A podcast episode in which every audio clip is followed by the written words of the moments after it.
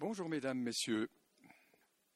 Le 4 mars, madame Jasmine Lorenzini s'interrogeait avec nous sur le thème qu'elle avait à traiter, consommer un vrai bonheur, point d'interrogation.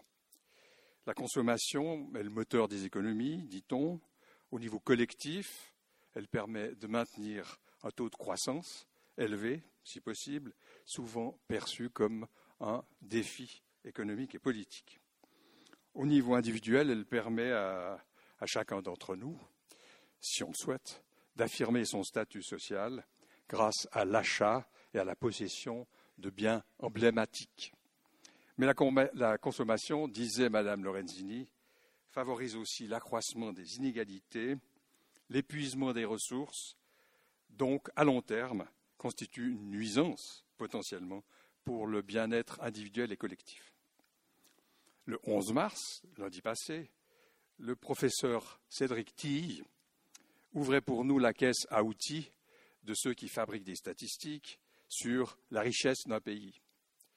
Ainsi, nous avions la possibilité de participer à un balayage des moyens techniques, des méthodes utilisées pour classer, pour définir les entités économiques selon leur produit national brut, selon leurs actifs et leurs passifs, et selon leurs apports qualitatifs.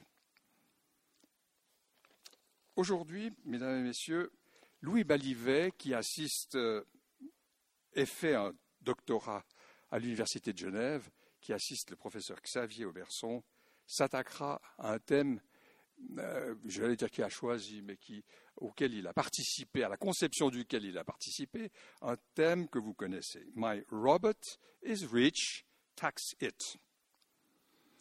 Pour le conférencier, la robotisation, pour le conférencier et le professeur Oberson, Monsieur Ballivet souhaitait qu'on insiste là-dessus, la robotisation et l'intelligence artificielle vont se substituer à moyen terme à la plupart des activités humaines. Corollaire, moins de revenus d'impôts pour les États, baisse de l'encaisse des charges, des contributions sociales, et puis augmentation des dépenses publiques. Raison pour laquelle il nous a paru intéressant de s'arrêter à cette thématique et de voir s'il y avait des moyens de résoudre cette quadrature du cercle. Et ça appartient à M. Ballivet. À vous le pupitre, monsieur, s'il vous plaît, on est impatient de vous écouter.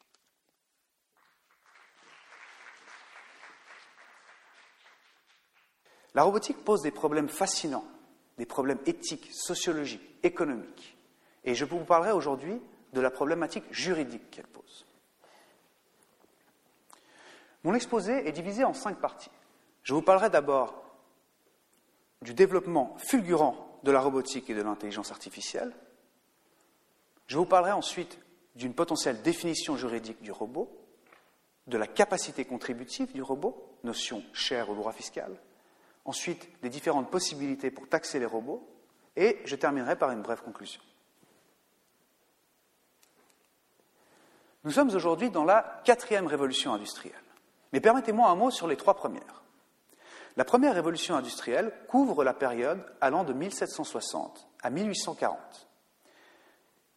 Elle est caractérisée par l'invention de la machine à vapeur et la construction de chemins de fer. Elle inaugure l'ère de la production mécanisée. La deuxième révolution industrielle est située entre les années 1870 et 1910. Elle permet la production de masse grâce à l'électricité et les chaînes de montage. Et c'est en 1960 qu'apparaît la 3e révolution industrielle, la révolution numérique. Elle est caractérisée par l'invention de l'ordinateur personnel dans les années 1970-1980 et surtout l'invention d'Internet. Et la 4e révolution industrielle a 3 caractéristiques fondamentales. D'abord, l'omniprésence d'Internet, l'apparition de l'intelligence artificielle et l'apparition du machine learning, autrement dit l'apprentissage automatique. Le machine learning n'est possible que grâce aux algorithmes. Un algorithme est un ensemble de règles opératoires dont l'application permet de résoudre un problème énoncé au moyen d'un nombre fini d'opérations. C'est un peu comme notre système nerveux. On pose un problème à notre système nerveux et il le résout avec ses capacités, avec ses outils.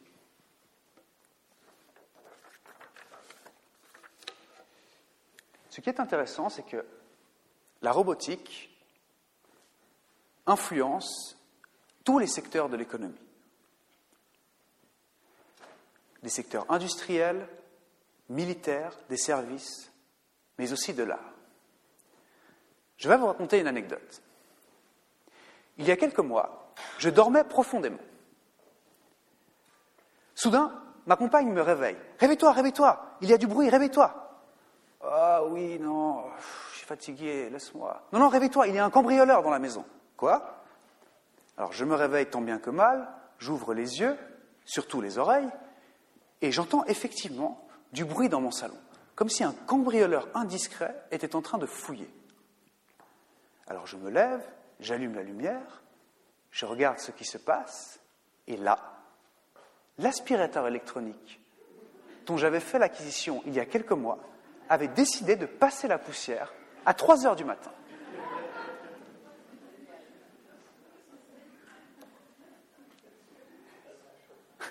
Blague mise à part, c'est vraiment dans tous les domaines qu'on assiste à l'émergence des robots. Et c'est très impressionnant de voir ce qu'ils font, par exemple, dans l'armée. On a aujourd'hui des drones sans pilote et toutes sortes de machines de mort comme celle-ci qui vont en réalité faire la guerre à notre place. Mais cela ne s'arrête pas au secteur industriel et militaire. Connaissez-vous le logiciel DeepL ? C'est un logiciel de traduction prodigieux. J'utilise tous les jours. Ça n'a rien à voir avec Google Translate. Vous pouvez insérer dans DeepL un arrêt en allemand du tribunal fédéral dans un langage d'une barbarie sans nom. Cet arrêt sera traduit quasiment à la perfection en une fraction de seconde. Et c'est vrai pour n'importe quel texte. Les traducteurs ont vraiment du souci à se faire. J'ai intitulé ce slide « La revanche de Watson » en l'hommage au robot Watson. Peut-être avez-vous entendu parler de cette prodigieuse création de l'entreprise IBM, mais le robot Watson est vraiment extrêmement impressionnant. Il a gagné tous les concours de culture générale auxquels il a participé. Mais ce n'est pas tout. Watson est aussi capable de prouver ses compétences dans d'autres domaines. Une extension de Watson a été testée pour la médecine. En 2014, l'extension de Watson s'est essayée au dépistage du cancer du poumon. Il a dépisté 90% des cancers du poumon qui lui ont été soumis, alors qu'un médecin humain n'en détecte que 50%. Watson a 3 avantages par rapport à un médecin classique. Premièrement, sa mémoire. Il a une capacité de stockage illimitée. Il peut télécharger en temps réel toute la dernière littérature scientifique, mais aussi la retenir, les dernières statistiques médicales. Deuxième avantage, il connaît le génome, votre génome, celui de votre famille. Il peut connaître les différents cancers qu'il y a eu dans les générations précédentes. Mais ce n'est pas tout. Il peut aussi savoir si une épidémie de diarrhée s'est déclenchée dans votre ville. Troisième avantage, Watson n'est jamais fatigué, malade, affamé ou indisponible. Je rentre chez moi et au lieu d'allumer la télé, j'allume Watson. Watson, comment je vais ? Et là, nous pouvons dire que Watson a pris sa revanche parce que ce ne sera plus Sherlock Holmes qui dira « élémentaire, mon cher Watson ». C'est Watson qui dira « élémentaire, mon cher Sherlock ». En 2011, à San Francisco, a ouvert la première pharmacie tenue par un robot. Sur 2 millions d'ordonnances, le robot ne s'est pas trompé une seule fois, alors qu'un être humain fait 1,7% d'erreurs quand il prescrit une ordonnance. Mais le professeur Oberson et moi-même, qui sommes juristes, avons aussi du souci à nous faire, car il existe un robot avocat Ross. Il est capable d'analyser des milliers de documents en un temps record. Il est imbattable pour la recherche juridique. De nombreuses firmes américaines se sont déjà séparées de leurs collaborateurs pour engager Ross. La société Mattersight aux États-Unis, à Chicago, a aussi mis au point un dispositif prodigieux. Son robot est capable, en une fraction de seconde, de dresser le profil de votre personnalité simplement en écoutant le son de votre voix, en analysant votre vocabulaire. C'est le service client 2.0. Quelqu'un appelle et le robot le dirige vers le collaborateur le plus approprié. Quelqu'un de très en colère sera dirigé vers le collaborateur le plus calme. Quelqu'un qui se plaint, qui veut être entendu, sera dirigé vers le collaborateur le plus empathique. Nous pourrions penser que certains bastions nous sont réservés, ceux de l'émotion, de l'art, de l'amour. Mais non, mesdames et messieurs. Le professeur David Kopp, expert en musicologie à l'université de Santa Cruz, a mis au point un logiciel qui compose de la musique. Au début, ce logiciel n'était qu'un simple auxiliaire, mais très vite, il est devenu autonome. Ce professeur est très controversé par ses pairs, mais cette controverse n'a fait que confirmer le génie de la machine, parce que des tests ont été effectués, et il est impossible, même pour les experts les plus fins, de distinguer entre une composition effectuée par le robot et une composition effectuée par l'homme. Il existe aussi une pop star robot. Connaissez-vous Hatsune Miku? Hatsune Miku est un logiciel de synthèse vocale, autrement dit un vocaloïde, qui se produit sur scène via un hologramme. Et cette Hatsune Miku déplace des foules. En France, récemment, il y a eu un concert qui a déplacé 5000 personnes. 5000 personnes étaient prêtes à payer 40 € pour voir un hologramme. À mesure que les robots s'améliorent, la valeur économique des humains se détériore. C'est une thèse qui est partagée par le professeur Oberson et le professeur Ahari, qui ne se sont pas consultés. L'idée est la suivante. Si les robots nous remplacent dans les secteurs industriels, militaires et des services, il y aura un gros problème d'emploi. Et c'est une controverse classique. Pendant chaque révolution industrielle, cette controverse a émergé. On disait toujours les emplois vont disparaître. Mais en réalité, quand les emplois sont passés du secteur agricole au secteur industriel, les emplois ont effectué simplement un transfert. Ce n'était pas une perte d'emploi à proprement parler. Ensuite, quand les machines industrielles ont remplacé les ouvriers, alors l'activité s'est déplacée dans le secteur des services. Ceux qui s'opposent à la thèse du professeur Oberson, ou plutôt à cette thèse, sont de cet avis. Mais le professeur Oberson a un argument très très fort ici. C'est celui de l'autonomie, de l'intelligence artificielle, du machine learning. Parce qu'aujourd'hui, les robots ne remplacent pas seulement nos jambes et nos bras, ils remplacent aussi nos têtes. Le professeur Ahari résume le problème en une phrase que je dois absolument vous transmettre. Le problème n'est pas de créer de nouveaux emplois, mais de créer des emplois que les humains exécuteront moins bien que les algorithmes. Si l'on accepte cette thèse, nous sommes très vite confrontés à un double problème. Nous aurons d'un côté une baisse de l'emploi, donc une baisse de salaire, donc une baisse de l'impôt sur le revenu. C'est la même chose pour les cotisations sociales. Moins d'emplois, moins de salaire, moins de cotisations sociales. Mais de l'autre côté, il faudra financer tous ces chômeurs. Et donc, l'État aura besoin de ressources supplémentaires. Je vous rappelle que le 5 juin 2016, la Suisse refusait le référendum sur le revenu inconditionnel. Nous serons peut-être amenés à revoter sur cette question plus tôt que prévu, mesdames et messieurs.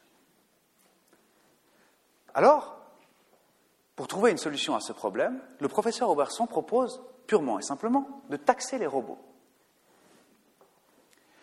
Mais taxer les robots Ce n'est pas aussi simple que ça. Cela demande un édifice juridique assez impressionnant. D'abord, il faut trouver une définition juridique pour le robot. Alors, le Parlement européen a rendu un rapport en 2016, et ce rapport donne une définition juridique du robot. Je dois préciser un point. Nous ne parlons ici pas d'une machine.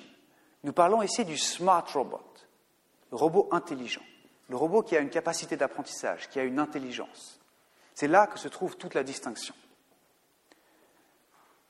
La définition du Parlement européen se compose de 5 critères. D'abord, l'autonomie, grâce à une interconnectivité. On entend par interconnectivité la perception des signaux extérieurs grâce à des capteurs, un peu comme nos 5 sens qui nous renseignent sur notre environnement. Deuxième critère, la capacité d'apprentissage par l'expérience et l'interaction, le fameux machine learning. Troisième critère, une enveloppe physique, dont nous pourrons rediscuter après. Quatrième critère, la capacité d'adaptation à son environnement, qui découle des 2 premiers critères. Et cinquième critère, l'absence de vie biologique. Nous ne parlons pas ici de cyborg. Nathalie Nevejean, professeure de droit civil à l'Université d'Artois, a aussi proposé sa propre définition. Elle a beaucoup travaillé sur la robotique civile et sa définition, très similaire à celle du Parlement européen, se compose aussi de 6 critères qui sont quasiment les mêmes. Une machine matérielle, alimentée par de l'énergie, avec une capacité d'agir dans le monde matériel, une capacité d'analyser l'environnement, une capacité d'apprentissage et finalement une capacité de prise de décision. Les organisations internationales ont aussi mis la main à la pâte. La Fédération internationale de robotique et l'Organisation de standardisation internationale ISO arrivent à une conclusion similaire. Ils partagent une définition commune. Pour eux, le robot est un mécanisme actionné, programmable, en 2 ou plusieurs axes, avec un degré d'autonomie se déplaçant à l'intérieur de son environnement pour l'exécution de tâches prévues. Si nous faisons la synthèse de ces définitions, nous voyons, comme je l'ai dit avant, que c'est l'autonomie le critère principal, car c'est, encore une fois, celui qui distingue la machine standard, mon aspirateur électronique, quoique on puisse se poser des questions, du smart robot. Et autonomie n'est peut-être pas le terme le plus adapté. On pourrait peut-être ici parler d'emergent behavior, parce que l'autonomie vient de manière innée, alors que le robot doit être construit et ensuite programmé. Et c'est seulement après qu'il est capable de créer et d'apprendre. C'est pour ça que « emergent behavior » est peut-être un terme plus adapté. Mais pourquoi tant d'efforts pour trouver une définition juridique au robot? Eh bien, c'est simple. Pour pouvoir agir dans l'environnement juridique, il faut être sujet de droit. Et pour avoir la capacité de s'obliger, il faut avoir une définition juridique. Agir dans un environnement juridique signifie très simplement 2 choses. La liberté d'action d'un côté et la responsabilité qui en découle de l'autre. Et tous les systèmes de droit sont basés sur cette dichotomie. Traditionnellement, on distingue 3 catégories dans le droit privé ou civil, le droit pénal et le droit administratif. Et dans ces 3 domaines, nous voyons que ce même schéma fonctionne.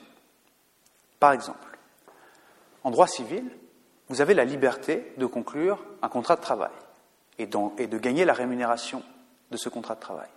Mais vous avez aussi l'obligation d'exécuter votre cahier des charges, sans quoi vous en subissez les conséquences. En droit pénal, c'est la même chose. Sachez qu'un enfant de moins de 10 ans ne peut pas être condamné pénalement. Le droit pénal ne le voit pas. C'est comme s'il n'existait pas. Il n'est donc pas sujet de droit. Et pour le droit administratif, c'est encore une fois la même chose. Vous avez la liberté d'obtenir un permis de conduire, un permis de construire. Mais vous avez aussi les obligations qui en découlent. Et pour financer tout cet édifice, vous avez aussi l'obligation de payer l'impôt. Vous voyez que nous y arrivons gentiment. Alors, pour taxer les robots, il faut une personnalité juridique. Très bien, mais est-il possible d'étendre la personnalité juridique à des non-humains. Eh bien oui, mesdames et messieurs, le droit a déjà réalisé cette prouesse. Les personnes morales sont des sujets de droit. Les personnes morales sont des entités intangibles qui n'existent que dans notre intersubjectivité. Personne ne peut se vanter d'avoir bu un café avec Google ou serré la main d'Apple. Pourtant, ces entités existent et elles ont bien un impact juridique. Depuis l'Empire romain, des communautés villageoises, des monastères, des guildes de marchands et même des banques se sont vues octroyer des prérogatives juridiques. Mais ce n'est qu'à la fin du XIXe siècle, par des arrêts de la Cour suprême et des arrêts de la Chambre des lords, que des entités juridiques distinctes, sous la forme de personnes morales, ont été complètement reconnues par le droit.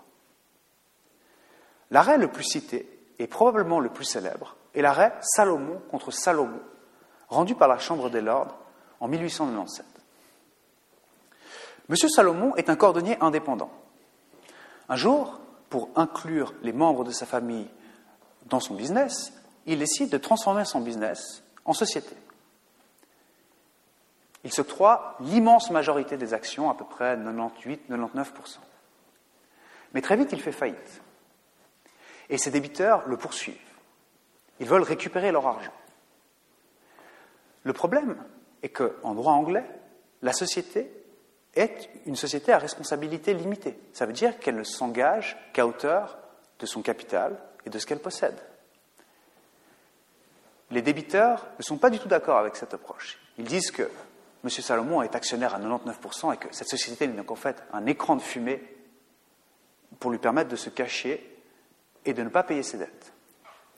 La Chambre des lords a jugé à l'unanimité que cette société consistait bien une entité juridique distincte, que les débiteurs savaient à quoi ils s'attendaient quand ils contractaient avec la société, et ce, même si M. Salomon était actionnaire à plus de 95%. Alors, nous voyons qu'il est possible d'étendre la personnalité juridique à des non-humains. Qu'en est-il du droit fiscal maintenant ? Le droit fiscal est toujours pénible, et il a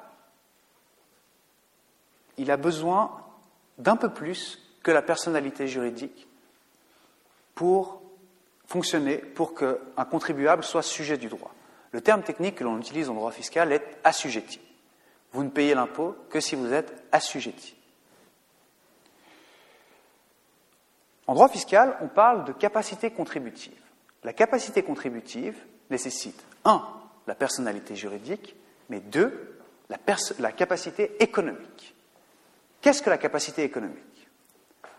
La capacité économique est la possibilité financière de contribuer à la res publica. C'est la base de l'équité fiscale admise à gauche comme à droite depuis des siècles. C'est la capacité contributive qui justifie la progressivité de l'impôt. Plus on est riche, plus on contribue. Alors, si les personnes morales ont la personnalité juridique, elles ont aussi la capacité économique, parce qu'elles ont du capital fourni par leurs investisseurs, mais elles ont aussi des réserves, qui sont l'accumulation du bénéfice généré par leur activité commerciale. Elles ont donc bel et bien une substance financière qui leur permet de payer des impôts. Alors, qu'en est-il des robots ? Il faudrait peut-être trouver une 4e loi d'Asimov. Les robots doivent payer leurs impôts, à moins que ce soit contraire à la 1ère, à la 2e ou à la 3e loi. Plus sérieusement, le professeur Oberson a évoqué 5 pistes en réalité pour imposer les robots. D'abord l'impôt sur le revenu, les cotisations sociales, l'impôt réel et les taxes causales. Il a aussi invoqué la TVA. Mais je ne voulais pas être trop technique aujourd'hui. Par contre, je serais ravi de vous en parler pendant la séance de questions et réponses. Commençons maintenant par l'impôt sur le revenu.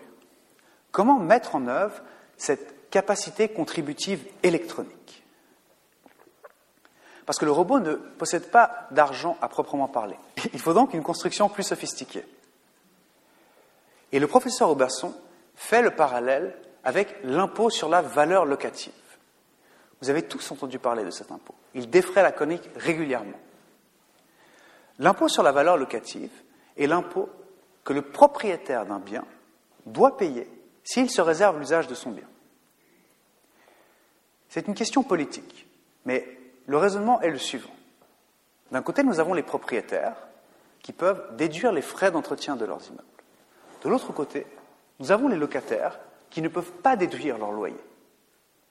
Nous avons donc une catégorie de gens qui peut déduire les frais qu'elle utilise pour son abri, pour habiter, et une autre catégorie qui ne le peut pas. Il a donc été considéré que selon l'égalité de traitement, il se justifiait d'imposer un impôt supplémentaire sur les propriétaires. Mais soyons plus concrets. Je vais vous donner un exemple simple. Si je gagne 10 francs par an, avec un taux d'impôt de 10%, ce qui serait génial, je ne paierai qu'un franc d'impôt par an. Mais si parallèlement, je suis propriétaire de mon bien et que j'y habite, le fisc va considérer que mon revenu doit être augmenté de la valeur potentielle à laquelle je pourrais louer cet immeuble. Admettons que je puisse louer ce bien à 1 franc par mois. Ça fait 12 francs par an. Mon revenu ne serait donc plus égal à 10 francs par an, mais à 22 francs par an. Et l'impôt que je paye, avec un taux de 10%, n'est plus d'un franc, mais de 2,2 francs. Eh bien, pour les robots, c'est la même chose. Le professeur Oberson propose d'imaginer un salaire hypothétique. C'est-à-dire que si un propriétaire ou un employeur remplace un salarié par un robot, nous parlons toujours de smart robot ici, eh bien, il devra payer l'impôt qui aurait été payé sur le salaire versé au travailleur qui a remplacé le robot. Je reprends mon exemple. Un employeur remplace son salarié par un robot. Ce salarié gagnait 1 franc par mois, 12 francs par an. Avec un taux de 10%, cet employeur devrait donc payer un impôt sur le salaire hypothétique à hauteur de 1,2 francs par an. Et c'est exactement le même raisonnement pour les cotisations sociales. L'AVS, le deuxième pilier, etc. C'est-à-dire qu'on calcule le salaire hypothétique du travailleur qui a été remplacé par le robot et l'employeur doit verser les cotisations sociales qu'il aurait normalement dû verser sur ce salaire hypothétique. Et cette idée fait quand même pas mal de chemin. Il y a un grand syndicat espagnol, UGT, qui a décidé et qui propose d'appliquer exactement cette mesure mais aussi sur les robots industriels. C'est-à-dire que si un robot remplace un caissier, eh bien, l'entreprise qui a remplacé le caissier devra payer les cotisations sociales qu'elle aurait normalement payées pour cet employé. Il est toujours malvenu, voire même dangereux, pour un Genevois de parler d'impôt à la source dans le canton de Vaud. Mais l'impôt à la source pourrait être un bon modèle de perception, car dans un premier temps, la capacité économique ou contributive serait plutôt entre les mains de l'employeur. C'est donc plus logique pour le fisc d'aller réclamer cet impôt à l'employeur. Passons maintenant aux impôts réels. Comme son nom l'indique, l'impôt réel porte sur les choses. Il existe un impôt sur les aéronefs, sur les animaux, sur les voitures. Son taux est généralement fixe, mais il peut aussi être variable. Si la cylindrée de votre voiture augmente, le taux d'impôt augmente avec elle. Cet impôt a un avantage notoire, c'est qu'il est pratique, facile à percevoir et facile à calculer. Le problème, c'est que, d'après le professeur Oberson, cet impôt correspond à une vision ancestrale. Il ne tient pas en compte de la capacité contributive électronique, du fait que les robots deviennent de plus en plus autonomes et vont réellement remplacer les travailleurs. Troisième exemple, la taxe causale. La taxe causale est un impôt payé en échange d'un avantage économique octroyé par l'État. C'est ce qu'on paye en l'échange de certains services publics. Vous avez tous entendu le doux mot d'émolument. Eh bien, l'émolument, c'est ce que vous payez en échange d'un service public. Par exemple, si vous renouvelez votre passeport, vous payerez 100 francs pour ce service. Et c'est ce que l'on appelle un émolument. Et la taxe causale est soumise au principe d'équivalence, c'est-à-dire que cet émolument doit être dans un rapport de proportionnalité avec le service qui vous est rendu. Je suis sûr que plusieurs d'entre vous se disent « ce type raconte n'importe quoi ». Je suis allé à l'office des poursuites, j'ai demandé un extrait de poursuite ou un extrait de non-poursuite et j'ai payé 17 francs. 17 francs pour une feuille de papier. Oui, je dois vous le concéder, le principe d'équivalence souffre quelques exceptions. Alors, quel rapport avec les robots ? Ce qu'imagine le professeur Oberson, ce serait la mise en place d'un registre des robots, d'un registre étatique, qui tient une comptabilité précise sur le nombre de robots, leurs caractéristiques, leur degré de sophistication. Et pour financer ce registre, les propriétaires de robots devraient payer une taxe. De manière similaire au registre foncier, qui contient tous les immeubles et les informations importantes sur ces immeubles dans un territoire donné, eh bien, celui qui veut consulter le registre foncier ou le registre des robots devrait payer un émolument en échange de la photocopie qu'il obtiendra avec les informations qu'il souhaite obtenir.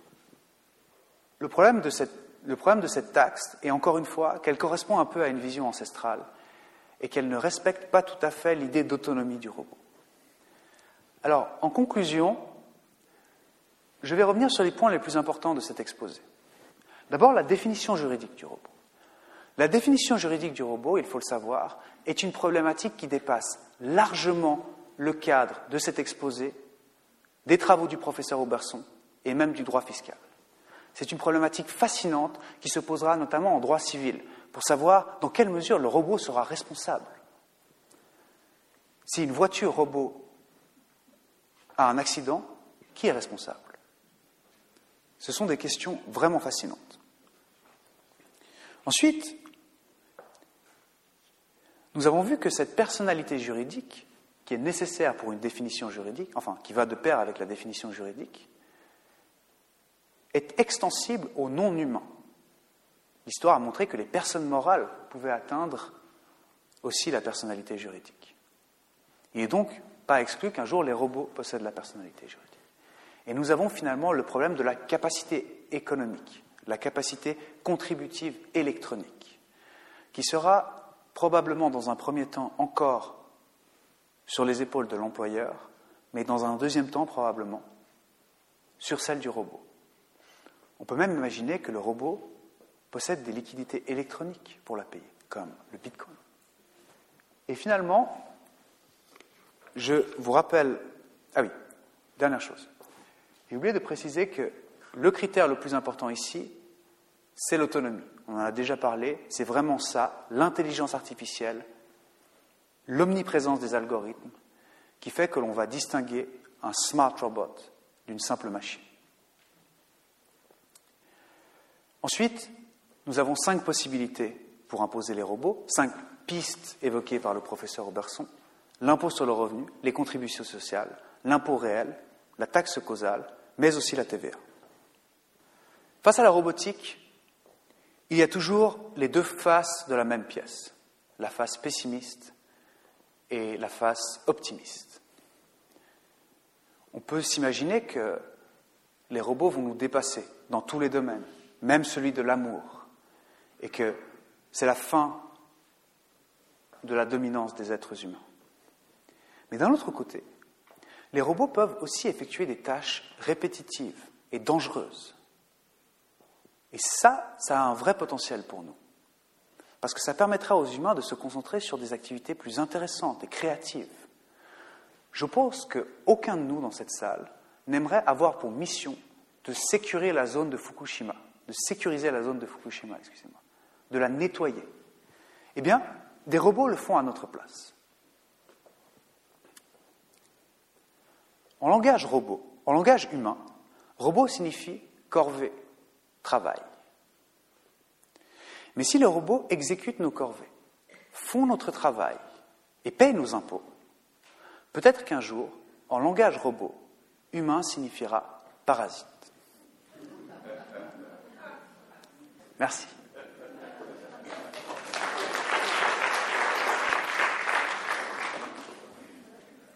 Merci, monsieur Ballivet, avec quelques boutades qui nous permettent de nous décontracter un peu après cette vision de l'avenir, ou ces visions de l'avenir, de certains avenirs possibles, qui peut-être nous attendent, qui sait.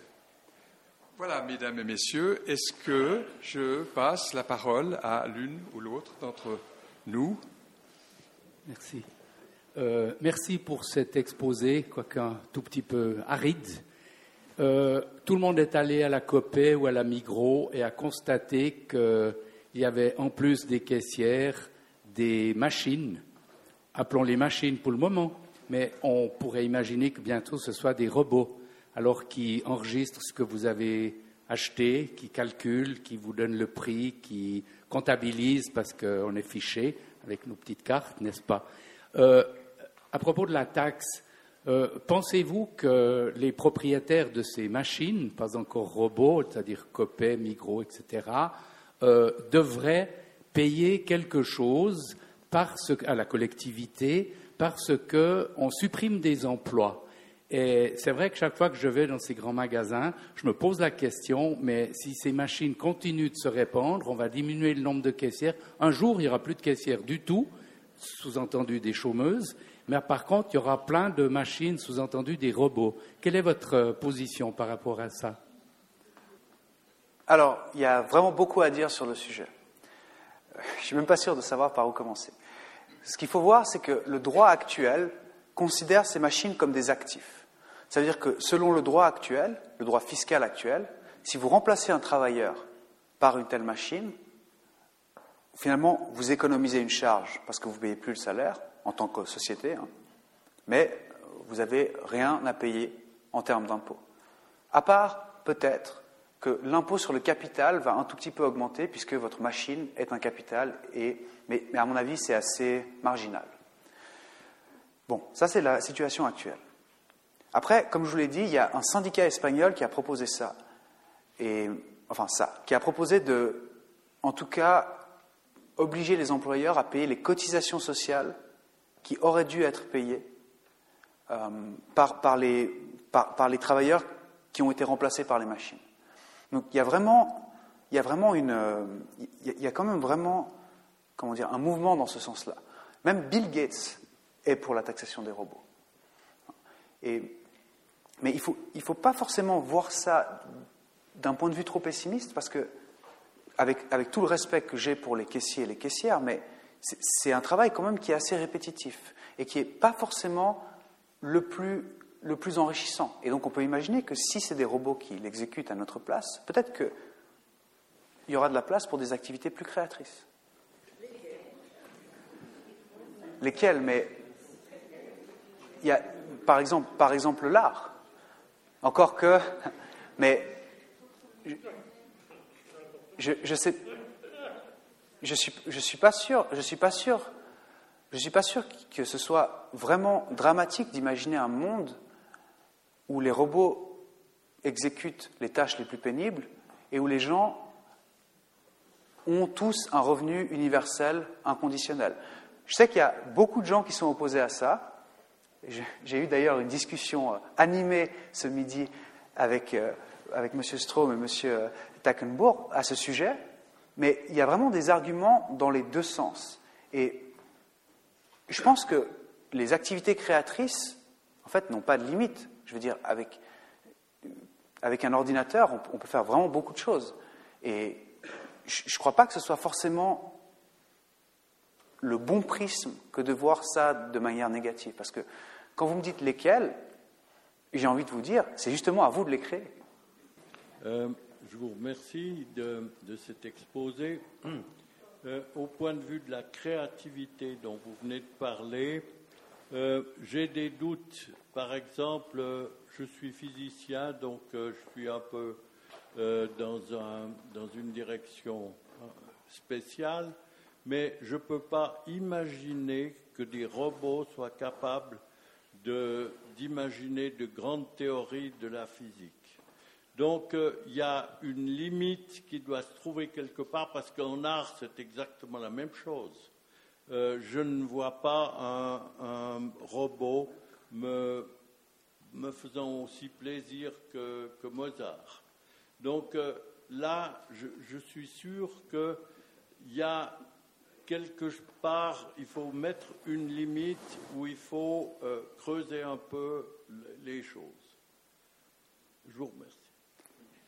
Alors, en fait, j'aimerais bien être d'accord avec vous, mais j'ai l'impression que la limite, en général, elle se compte simplement en nombre d'années. Et ce n'est pas une limite comme ça, absolument absolue. Ce n'est pas très joli, mais bon. Ce que je veux dire par là, c'est que, comme je l'ai dit dans mon exposé, il y a des robots qui composent de la musique classique. Et les experts les plus fins sont incapables de faire la différence quand on ne leur a pas dit avant. Et des fois, c'est vraiment impressionnant les critiques qu'ils donnent. Ils disent que c'est profond, que c'est émotionnel.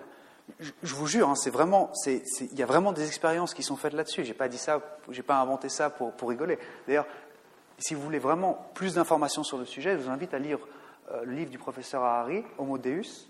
Je ne suis pas mandaté, hein, je ne gagne pas d'argent. Hein, mais voilà, parce que ces expériences sont réelles.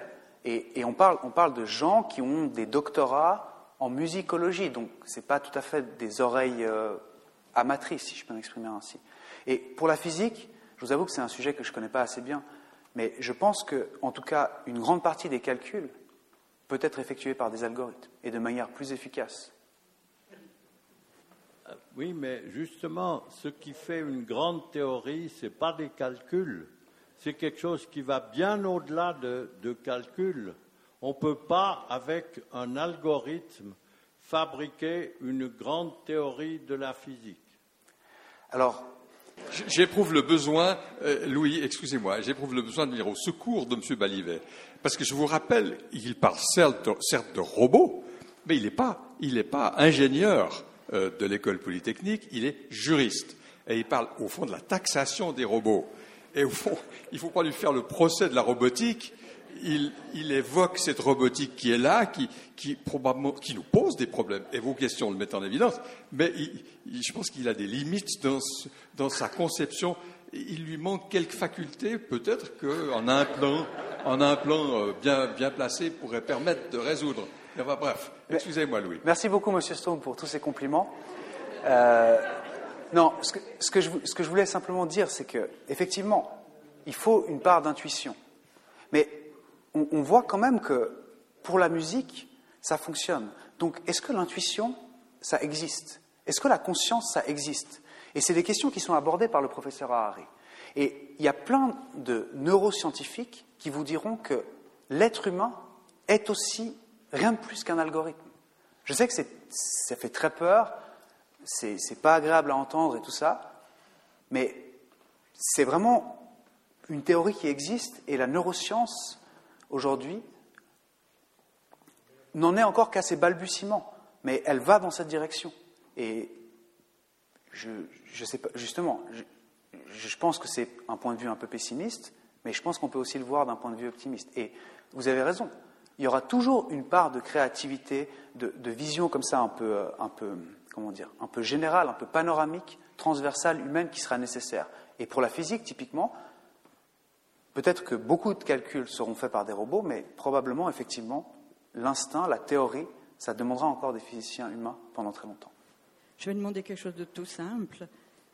Ces robots, ils fonctionnent avec quelle énergie? Et s'il y a une panne géante, est-ce qu'on devrait en parallèle conserver des savoirs humains? Avec quelle énergie, vous avez dit? Oui. Oui, alors, encore une fois, Monsieur Strom, aidez-moi. Non, alors, je ne peux pas vous dire exactement toujours comment ça fonctionne, parce qu'effectivement, je ne suis pas ingénieur, mais s'il y a une panne géante, effectivement, c'est un vrai problème, mais ça s'étend largement à la robotique. ça s'étend largement au-delà de la robotique, excusez-moi, parce qu'en fait, aujourd'hui, tout le savoir est détenu plus ou moins de matière informatisée. On en parlait avec M. Strom à midi, les titres, donc les papiers valeurs, les actions, ça n'existe plus. C'est totalement dématérialisé. C'est dans un serveur au fin fond d'une banque, on ne sait pas où, et si là on a une panne d'électricité, ou même pire, un hacker, alors là, on a un problème. Et la réponse technologique que je pourrais évoquer, mais encore une fois, je n'ai pas suffisamment de compétences là-dedans, c'est peut-être la blockchain. Parce que la blockchain, c'est justement un élément qui permet comme ça d'avoir une construction très précise où on peut retrouver, même s'il manque un maillon de la chaîne et qui est beaucoup plus difficile à hacker, parce que justement, c'est une chaîne qui demande des calculs à chaque fois et qu'on ne peut pas,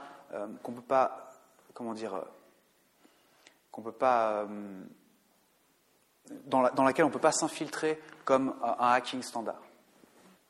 J'ai envie de faire une blague, mais vous demandez si un robot peut remplacer un juriste.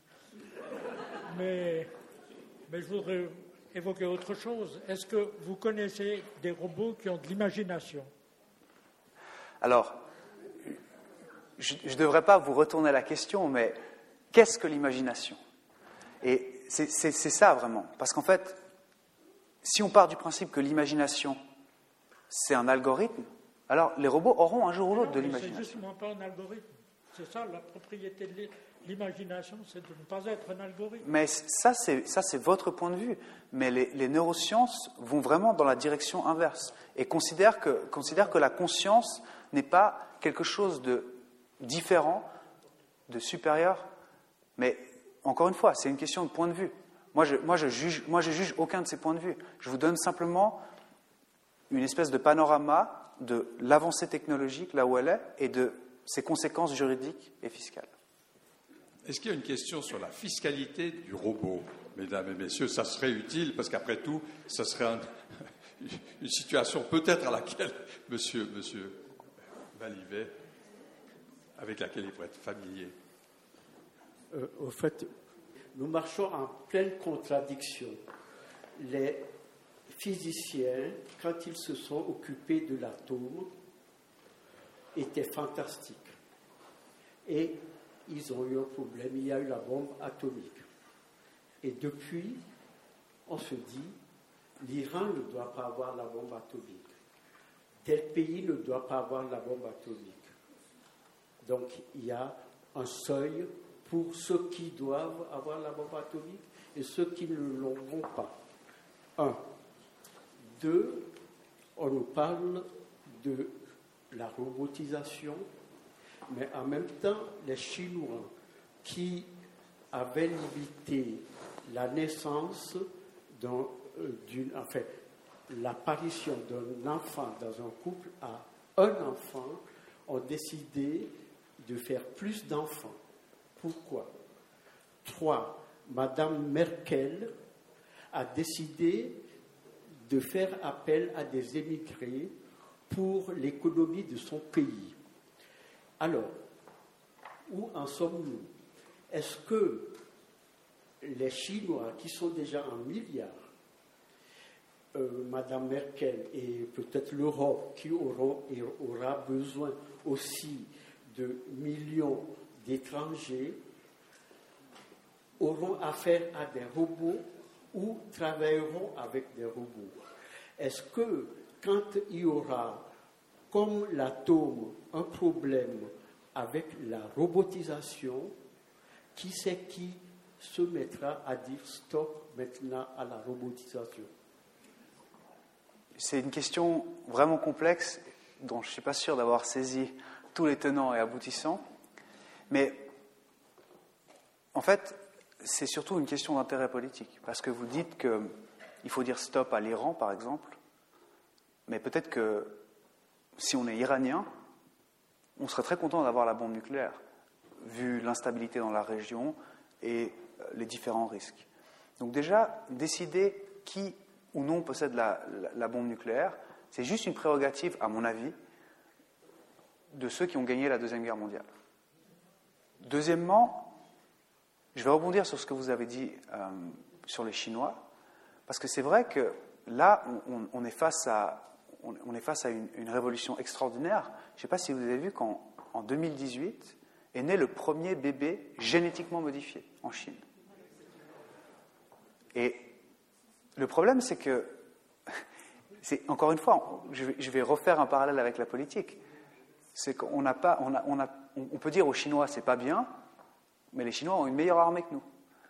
Et c'est toujours un peu difficile de dire ce qu'il ne faut pas faire ou ce qu'il faut faire sans la force militaire. Et du coup, c'est à peu près la même chose pour la robotique. C'est que la robotique va aider à développer l'industrie militaro-industrielle. Et le problème, c'est que ceux qui sont déjà à la pointe de la technologie, les États-Unis et les Chinois, ils vont être encore plus loin avec la robotique. Et à partir de là, c'est eux qui vont dicter les règles du jeu. Et je pense que vous avez raison, je pense qu'en Europe, on est très loin derrière.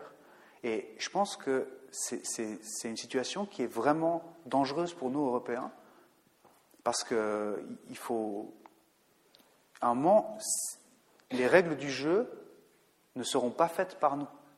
Et jouer à un jeu dont vous ne faites pas les règles, c'est jamais une très bonne idée. J'espère avoir répondu à votre question en toute humilité, parce que vraiment, c'est une question qui nous dépasse tous, je crois. Merci beaucoup. J'aimerais vous demander, vous nous avez parlé tout à l'heure d'une cinquième possibilité, piste de M. Oberson, à savoir la TVA. Qu'est-ce que vous aviez envie de nous dire?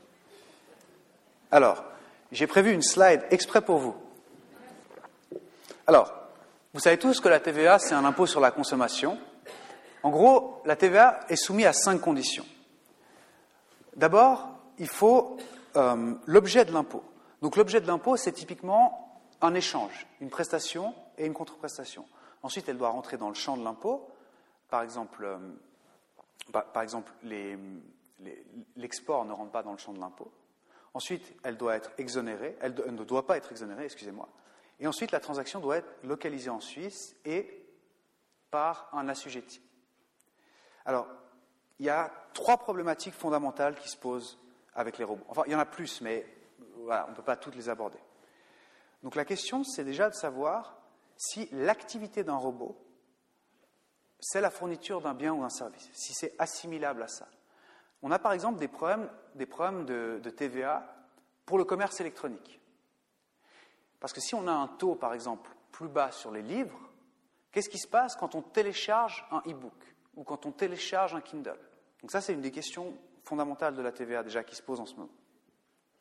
Ensuite, l'activité du robot, on va se demander si elle est localisée en Suisse.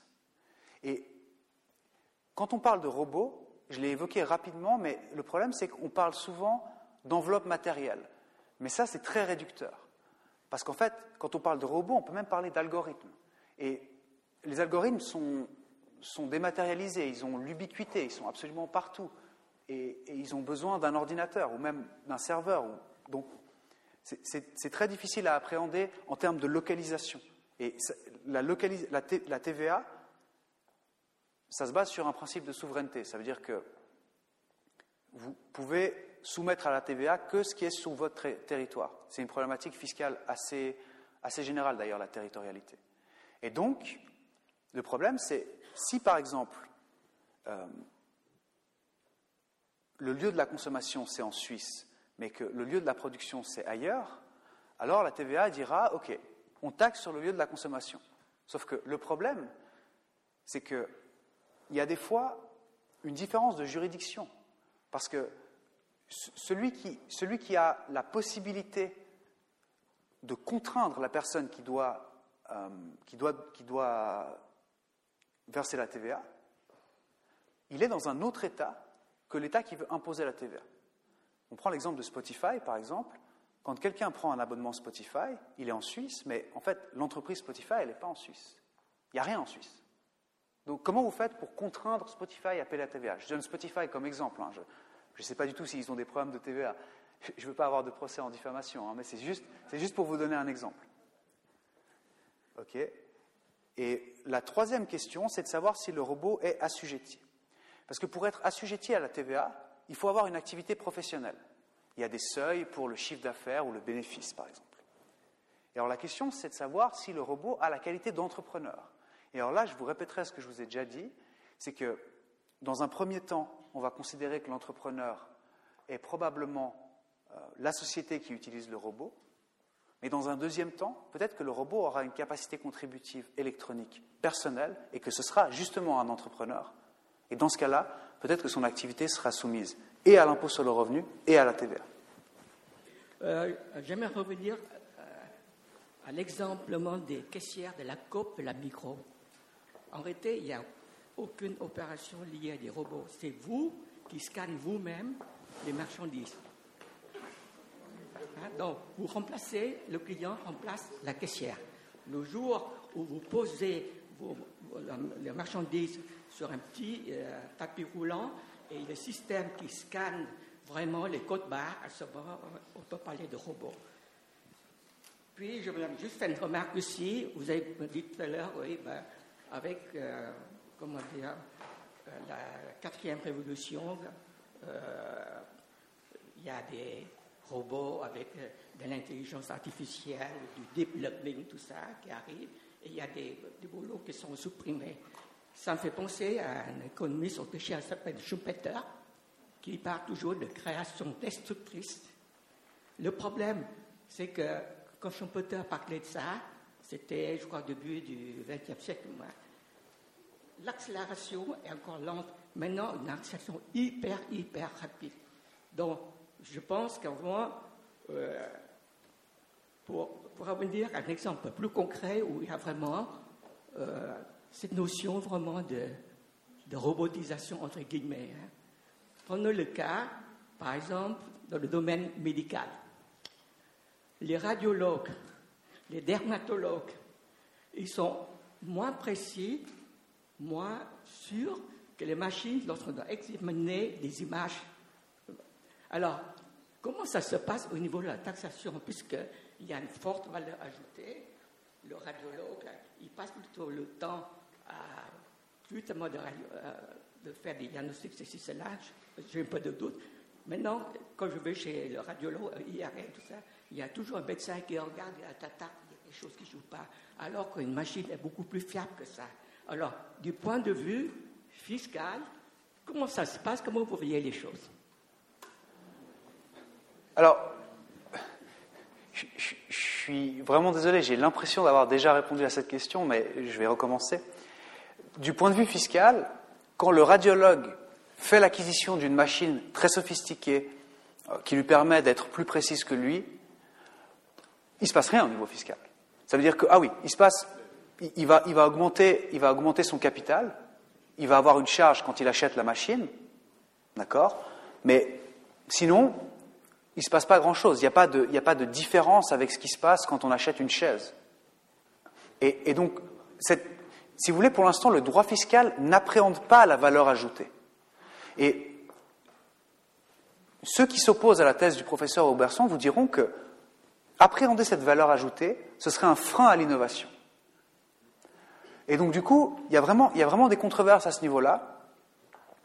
Mais pour l'instant, si je comprends bien votre question, pour l'instant, le droit fiscal n'appréhende absolument pas cette plus-value. Ne pensez-vous pas qu'en fait, la fiscalisation des robots devra être universelle si elle veut entrer en vigueur un jour? Dès l'instant où, en fiscalisant les robots, certains pays vont créer de la distorsion de concurrence sur leurs industries par rapport à celles qui ne fiscalisent pas leurs robots. Alors, c'est une magnifique question. Et je suis très content que vous la posiez parce que vous abordez même le sujet de mon doctorat. Et en fait, ce problème existe déjà très largement. Parce que c'est un problème de concurrence fiscale classique. Parce que, comme je l'ai dit avant, la fiscalité, c'est vraiment au cœur de la souveraineté des États. Ça veut dire qu'ils ne sont absolument pas d'accord de confier cette activité à une entité supranationale. Et le problème, c'est que, d'un côté, on comprend, parce que la fiscalité, c'est la base. Sans fiscalité, vous n'avez pas d'État, vous ne pouvez pas financer votre armée, vous ne pouvez rien faire. Mais d'un autre côté, cette prérogative de garder la fiscalité pour soi, c'est la porte ouverte à la concurrence fiscale. Et tout le monde est un peu perdant, en fait, dans l'histoire, puisque c'est un peu ce qu'on appelle la course vers le bas. Ça veut dire que vous avez un taux d'impôt de 20%, votre voisin va dire « Ah non, mais moi, je vais faire 15%, comme ça, j'attire les entreprises chez moi. » Mais le problème, c'est qu'après, peut-être, vous allez dire « Ah, c'est comme ça, bon, alors moi, je fais 13%, comme ça, j'attire le reste chez moi. » Et ensuite, l'autre dit « Ah, ben moi, je fais 12%. » Et en fait, les États sont perdants dans ce mécanisme. Et c'est pour ça que l'OCDE est... Donc l'OCDE qui est quand même vraiment l'entité internationale qui est la plus active en termes de fiscalité, est vraiment pour la coopération. L'échange automatique de renseignements, ce genre de choses, c'est vraiment, de l'avis de l'OCDE, la pierre fondamentale de l'édifice d'une fiscalité internationale. Parce que c'est vrai que sans ça, vous êtes soumis à une concurrence débridée et, comme vous l'avez dit, ben, ceux qui taxeront les robots, finalement, seront perdants puisque les créateurs de robots iront dans d'autres États. Mais ça existe déjà avec tout le reste, en réalité. Merci beaucoup. C'est vrai qu'on est un petit peu décoiffé. Moi, je ne suis pas sûr d'avoir tout compris. Mais j'ai quand même une question à vous poser, de savoir pourquoi est-ce que vous voulez absolument orienter sur la fiscalité. Si j'imagine, par exemple, l'État a tant de manières de pouvoir prélever des taxes, des émoluments, ne serait-ce, par exemple, avec la voiture. Au fond, il n'y a pas besoin de savoir qu'est-ce qu'il en est du propriétaire. Dès le moment où vous voulez immatriculer un véhicule, vous allez payer une taxe, et ça varie selon les régions dans lesquelles on habite. Mais si je viens sur la question complémentaire, je ne suis pas sûr d'avoir bien compris, mais le fait d'avoir une personnalité juridique, ça veut dire qu'on pourrait directement mettre en question le robot. Donc ça veut dire qu'à terme, vous imaginez qu'un robot, il est quasiment, une responsabilité pleine, entière, et ça veut dire qu'il n'y aurait plus de personne qui serait responsable. Alors, à l'heure actuelle, vous avez certainement vu qu'on est en train de discuter pour savoir qu'est-ce qu'il en est des drones. La Confédération va légiférer parce que les drones, ça pullule de manière très importante et il y a toujours les risques qui sont liés aux événements, aux accidents. Et que la solution qui était proposée, à ce que j'ai entendu, c'était de dire, mais au fond, on va faire en sorte de tenir un registre pour qu'il y ait un propriétaire. Et si on a un propriétaire, eh ben, c'est lui qui va être responsable des dépenses qui seront occasionnées pour réparer les dégâts. Alors ma question, je reviens, pourquoi vouloir aboutir déjà en l'état immédiat à une personnalité juridique alors qu'il y aurait des moyens bien plus facile peut-être à atteindre pour obtenir cette fameuse contribution, parce que du moment qu'on taxe les voitures, pourquoi est-ce qu'on ne taxerait pas le robot qui rend des services importants? Alors c'est exactement pour ça que j'ai abordé les différents types d'impôts. Et vous avez l'impôt réel, et ça c'est exactement ce que vous dites, c'est l'impôt sur les voitures. Et donc cet impôt réel, effectivement, dans un premier temps, il se justifie parfaitement. Mais la raison pour laquelle on parle de capacité contributive électronique, c'est pour anticiper sur le futur. Parce que la tendance vers ce grand remplacement des emplois va vraiment dans cette direction. Et du coup, peut-être que si on instaure une taxe réelle sur les robots, par exemple, ce sera vite dépassé. Mais effectivement, vous avez totalement raison. À court terme, c'est probablement une solution. De la même manière qu'on pourrait imaginer d'obliger les entreprises qui achètent des machines qui remplacent les caissiers à payer des cotisations sociales, comme ça a été fait en Espagne. On pourrait créer un registre de la même manière. Mais le registre, si je me permets une précision, c'est pas pour la responsabilité. Le registre, c'est juste pour l'information. C'est comme le registre foncier. Si vous avez un problème avec un propriétaire d'immeuble parce qu'il y a un problème de construction et que ça a créé un dégât, le registre foncier, il n'a rien à voir là-dedans. Et donc, mais en fait, l'idée du professeur Oberson, c'est vraiment d'aller plus loin. C'est vraiment de penser qu'on aura un nouveau sujet de droit à part entière. Et effectivement, ça fait un peu peur, ça pose des grandes questions, mais c'est aussi ça qui est passionnant dans cette recherche. Oui, je comprends, mais si je reviens sur la question de la personnalité juridique, ça veut dire que c'est un problème philosophique, c'est quelque chose de majeur. Imaginez que, si je comprends bien, les enfants n'ont pas la personnalité juridique, hein, du point de vue légal. Ils ne l'ont pas. Si on imagine toutes les batailles qu'il y a maintenant, notamment avec le phénomène des spécistes et antispécistes, ça veut dire, est-ce que vous n'êtes pas dans une utopie ? D'imaginer qu'un robot, avec toute la technologie extraordinaire, sophistiquée, vous faites confiance, par exemple, aux neurosciences, probablement parce que vous ne connaissez pas le domaine, mais je crois qu'on encore il y a encore un immense espace entre la bouche et le verre. Mais est-ce que c'est pas trop utopiste de considérer que le robot serait en mesure d'acquérir la personnalité juridique au même titre qu'un humain? Alors, ça me fait beaucoup sourire parce que, en fait, c'est un peu le genre de remarque qu'on a fait toujours dans l'histoire pour les avancées, finalement, majeures et qui ont finalement débouché sur le monde dans lequel on vit aujourd'hui. Parce que si vous aviez dit à quelqu'un, je ne sais pas moi, au XIIIe siècle ou au VIIIe siècle, qu'un jour il existerait des sociétés, on aurait rigolé. Si vous aviez dit à un chasseur-cueilleur qu'un jour il échangerait sa banane contre de l'argent, il aurait rigolé.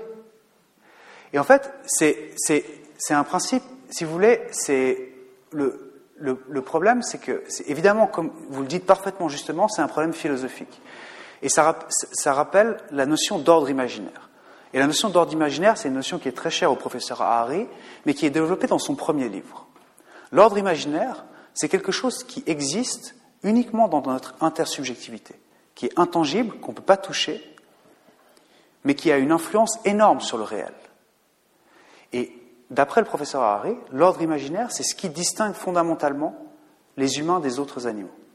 Ce n'est pas spécialement leur intelligence, mais c'est plutôt leur capacité à organiser leur société autour de choses abstraites comme ça. Et des exemples d'ordres imaginaires, il y en a plein. L'argent, parce que l'argent, ça n'existe pas. C'est un bout de papier. Il n'existe que par la valeur que vous lui donnez. Donc en fait, tout ce qui compte, et vous l'avez dit, c'est une question philosophique. Et peut-être que je ne connais pas bien la neuroscience, peut-être que vous la connaissez beaucoup mieux que moi, mais ça revient, comme vous l'avez dit, à une question philosophique. Et si la philosophie tend à dire que les neurosciences reconnaissent que les êtres humains ne sont pas plus que des algorithmes, alors pourquoi ne pas donner une personnalité juridique à des algorithmes ? C'est vraiment... Parce que si on y réfléchit bien, donner la... Et d'ailleurs, j'aborde cette question dans mon doctorat, et il y a même l'assistante du professeur Oberson qui m'a précédé, remet ça en question. Elle remet en question la capacité contributive des sociétés. Parce qu'une société, finalement, c'est un porte-monnaie. On met quelque chose dedans, on le sort, on fait ce qu'on veut. Ça n'existe pas. Et donc, c'est un peu, comment dire, artificiel de lui conférer une capacité économique. Et c'est tout à fait intéressant comme question. Mais le fait est aussi qu'on est obligé de vivre avec les ordres imaginaires. Ça, c'est consubstantiel à nos civilisations humaines. Donc, c'est très difficile parce qu'il faut arbitrer entre l'immatérialité de ces ordres imaginaires, mais aussi avec la réalité du fait qu'on en a besoin pour nos sociétés. Voilà, mesdames et messieurs, au fond, en écoutant vos échanges, je me faisais deux remarques. La première, qui est pour mon collègue Tecklenburg et moi, c'est-à-dire qu'on aurait dû, à la place du point d'exclamation dans l'énoncé du titre, mettre en point d'interrogation. Ça, c'est la première des choses. Et la deuxième des choses, mesdames et messieurs, au fond, je vous donne rendez-vous en 2025 pour une ressuscité de cet exposé que M. Ballivet nous donnera à la lumière d'alors. Et je gage qu'elle sera fort différente de ce qu'on a esquissé aujourd'hui et ce qu'on a tenté de comprendre. Voilà, mesdames et messieurs, je vous remercie de votre attention.